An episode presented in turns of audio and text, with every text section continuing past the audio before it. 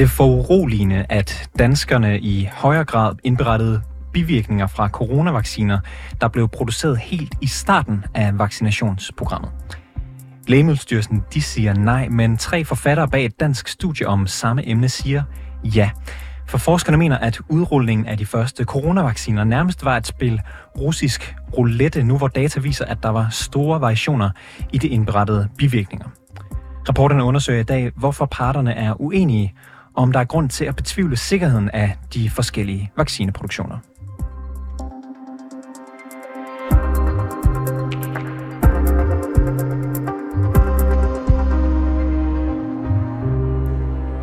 Siden begyndelsen af det danske covid-19-vaccinationsprogram i slutningen af december 2020, så har Lægemiddelstyrelsen modtaget over 71.000 indberetninger om formodede bivirkninger ved de fire vacciner, som er blevet anvendt i Danmark.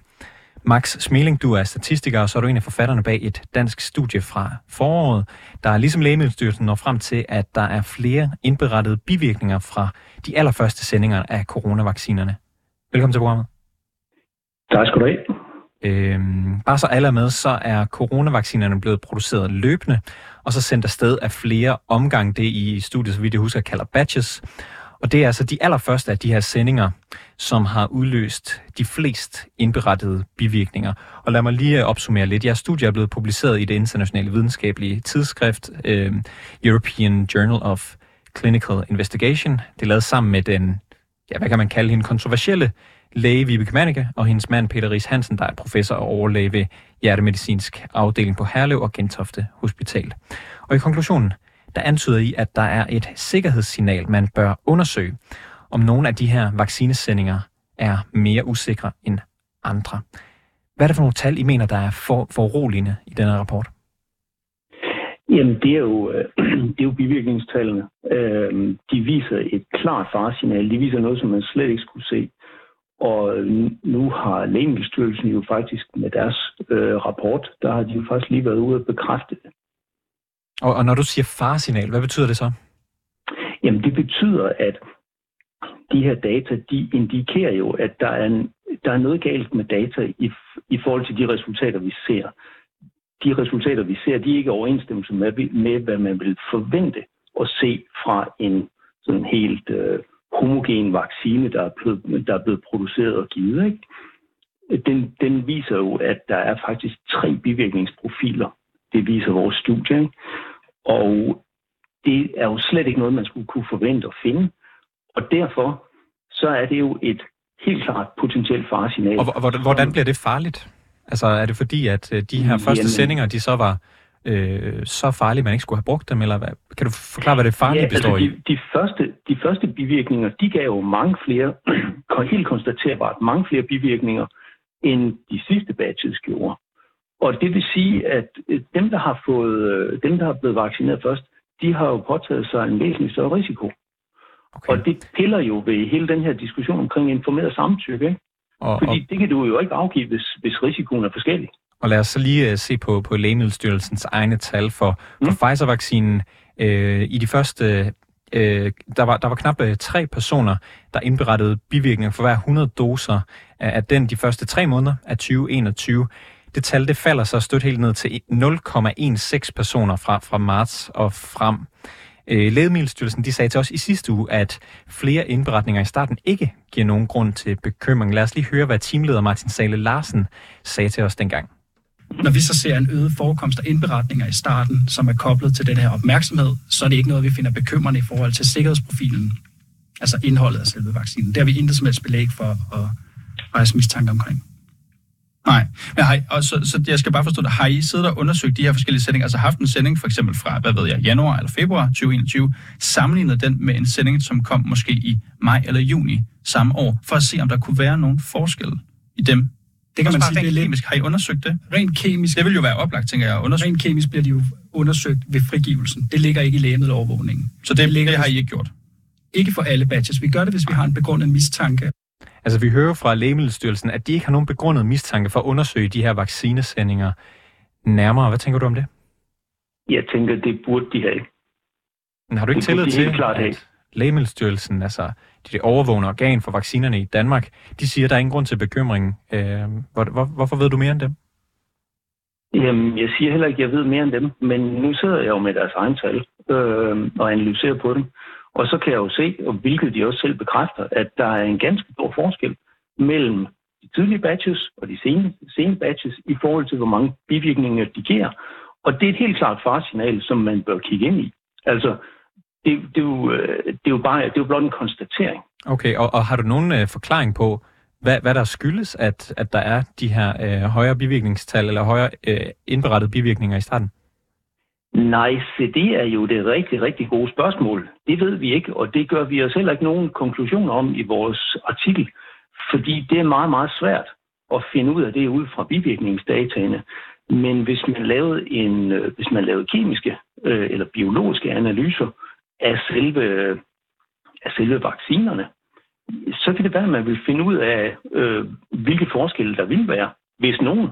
Hvis, hvis man spørger Lægemiddelstyrelsen, så mener de, at de her flere indberetninger om øh, vaccinebivirkninger i starten, de kan forklares med, med to ting. Et, at, der primært, at det var primært sundhedspersonale, som blev vaccineret i starten af 2021, og at de er væsentligt bedre til at indberette øh, bivirkninger, så derfor kommer der flere, når de jo hvad kan man sige, er mere hjemmevandt i det. Og så var det også, ja. at en, en anden stor gruppe, der blev vaccineret i starten, det er ældre mennesker, som måske har indberettet en masse bivirkninger, der kunne forveksles med, med andre sygdomme, de havde i forvejen. Øhm, det er da meget gode argumenter. Øh, ja, det er det på overfladen, men de holder bare ikke i virkeligheden. Øh, problemet er jo, at og det er helt rigtigt, som Lægemiddelstyrelsen siger, i starten, der dem, der blev vaccineret, det var øh, frontlinje øh, sundhedspersonale, og så var det øh, de ældre. Og, øh, men problemet er, at hvis det nu var dem, der øh, indrapporterede mange, mange, mange flere bivirkninger end alle andre, så, øh, så skulle vi jo have set et tilsvarende peak, altså vi skulle have set en tilsvarende forøgelse at i bivirkningstallene næste gang de blev øh, vaccineret, og det ville jo så måske være hen af omkring øh, jul, delta, ikke? Altså øh, slut 21, ikke? Altså da man får andet stik? Ja, præcis. Nej, altså de har jo fået andet stik, øh, de har fået andet stik efter. til at starte med, men ja, tredje, stik tredje stik og fjerde stik, der skulle vi jo se nogle højere øh, indberetningsrater der også, men det ser vi ikke. Vi ser kun faldende. Men hvad kan så være forklaring på det? Ja, igen, det ved vi faktisk ikke. Og det er jo det, og det er lige præcis derfor, altså mig og Vibke og Peter, vi har jo siddet og øh, undersøgt og prøvet at finde ud af, hvad kunne, hvad kunne en mulig forklaring på det her være? Men der er jo ikke nogen. Der er ikke nogen forklaring, der sådan åbenlyst øh, springer i øjnene, altså af sådan nogle eksterne omstændigheder, som dem vi snakker om nu. Og derfor så begynder mistanken jo i højere og højere, højere grad at dreje sig mod produktet. Og derfor så synes jeg, man skulle undersøge det, sådan at man i det mindste, hvis det var det, kunne få det afkræftet. Og bare lige for at få, få det her afkræftet, I lægger ikke ind med nogen som helst data, der peger på, at det er farligere med de her øh, første batches? Øh, det gør vi faktisk. Hvad er det for noget? Det hvad, det, hvad, hvad baserer Jamen det eksempelvis, så er der jo, eksempelvis, så, nu snakker vi alle bivirkninger, ikke? At der var, det, det var der, der blev indrapporteret flest øh, formodede bivirkninger i starten. Men der blev også indrapporteret flest formodede dødsfald i starten. Og øh, jeg, har også, jeg har også en aktindsigt fra Statens Serum Institut, der faktisk viser et, øh, der faktisk viser et peak. Den er ikke så konkluderende, men den viser et peak lige i starten af vaccinationsprogrammet i forhold til uh, all-cause mortality. Ret mig, hvis, hvis jeg tager fejl, Max. Du er jo statistikeren her øh, mm. i, i ja, er os to. Men øh, det handler vel mere om, om korrelation end kausalitet. Altså, øh, der er vel ikke nogen øh, årsagssammenhæng nødvendigvis? Nej, men det er også, øh, man kan sige, det er jo også derfor, vi siger, det er et potentielt farsignal, og det er derfor, det bør undersøges. Så hvad kan man så men egentlig bruge jeres øh, forskning til, bare så jeg forstår det? Fordi I påviser ligesom, i starten var der flere, der, øh, der havde øh, indberettet bivirkninger. Det falder løbende. Men mm. er, det, er det et problem i sig selv?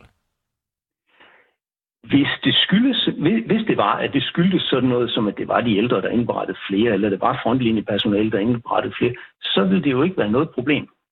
Men hvis det i stedet for skyldes, at, øh, at Pfizer måske har, hvad hedder det, netop fordi, at øh, det, det var et produkt, der blev udviklet exceptionelt hurtigt, men at Pfizer løbende har øh, ændret ved produktet, eksempelvis bare for at tage et eller andet, jamen så netop for at nedbringe bivirkningerne, jamen, så er der faktisk et problem.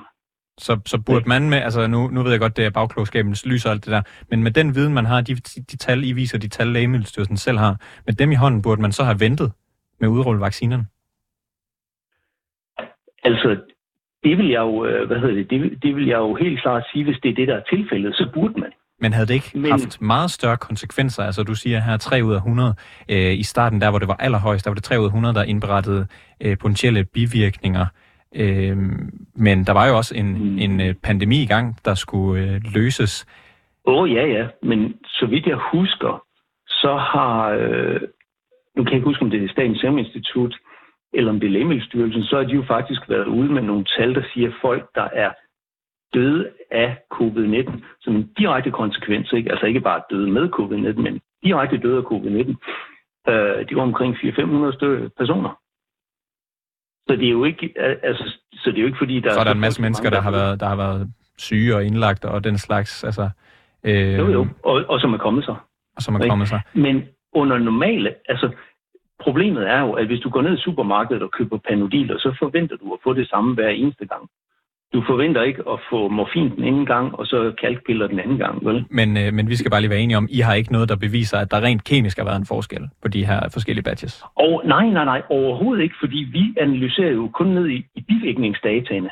Vi har jo ikke, altså, hvad hedder det, vi har jo ingen faglig ekspertise til at analysere vacciner. Der er en, der, der er en sidste ting, jeg gerne vil nå at, at spørge dig om, uh, Max. Uh, Øhm, I en pressemeddelelse, som er, som er bragt på Vibeke Manneke, en af dine medforfatteres øh, hjemmeside, mm. der, der står der sådan her. De normale krav til sikkerhed og dokumentation ved nye lægemidler blev tilsidesat, da coronavaccinerne blev nødgodkendt, hvor studiet blot lægger bagsiden af medaljen, nemlig at graden af bivirkninger ikke på forhånd var tilstrækkeligt kendt, og dermed blev det nærmest en form for russisk roulette. Vil du sige det, at det var russisk roulette at udrulle vaccinerne? Ja, altså man kan sige, at russisk roulette, der er sandsynligheden jo for, uh, for at trække i det, den er jo lidt større selvfølgelig, men, uh, men, der har, men det, at der har været forskel, det er jo det, der, det er jo det, der ligger i det, at det er russisk roulette. Går I også ind og konkluderer, at, at det er, eller i hvert fald giver indtryk af, at de er farligere, de her? Og det har I jo ikke konkluderet. I har kun, hvad kan man sige, haft et farsignal. Ja, men i, i, hvad hedder det, men i og med, at der jo ikke er påvist, at, det her, at der er en eller anden anden ekstern forklaring på det her, så bliver man jo nødt til at mistænke, at det kunne jo altså også være produktet. Max Smeling, ingen... det bliver det sidste øh, ord for dig i dag. Tak fordi du var med. Vi har desværre ikke mere tid. Tak for det. Tak. I lige måde. Tak. Det var alt for reporterne i denne omgang. Tak fordi du lyttede med. Bag udsendelsen her var Rassan El Nakib. Mille Ørsted er redaktør, og mit navn det er August Stenbrun.